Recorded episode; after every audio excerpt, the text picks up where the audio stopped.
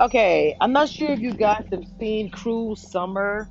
It actually came on, I think it's freeform, but you can watch it on Hulu. Um, it's super, super creepy, bro, because it's like you have this girl, you see her just growing up in summer. Like, I spoke about this before, like just a regular summer, you know, uh, being 15, 16, hanging out with your friends going to the mall. But this is a different summer because one of the girls that, that you go to school with is kidnapped and you don't know what happened to him. right? So, come to find out, it's kidnapped by, you know, a, a, person from the facility of your school. It's just crazy.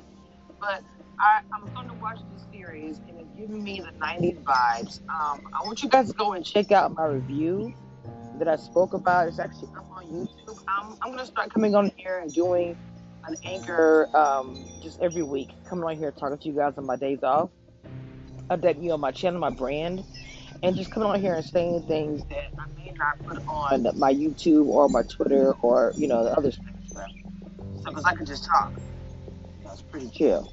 I'm also a Stationhead as well, but Anchor was my first, and this is on my Spotify and everything else. So anyway, I want you guys to go check it out on Commission Reviews. Um, go check out Cruel Summer on Hulu, and um, it's it's the vibe because we're gonna get into it a little more, a little more deeper next time I come on and talk to you about it. Okay.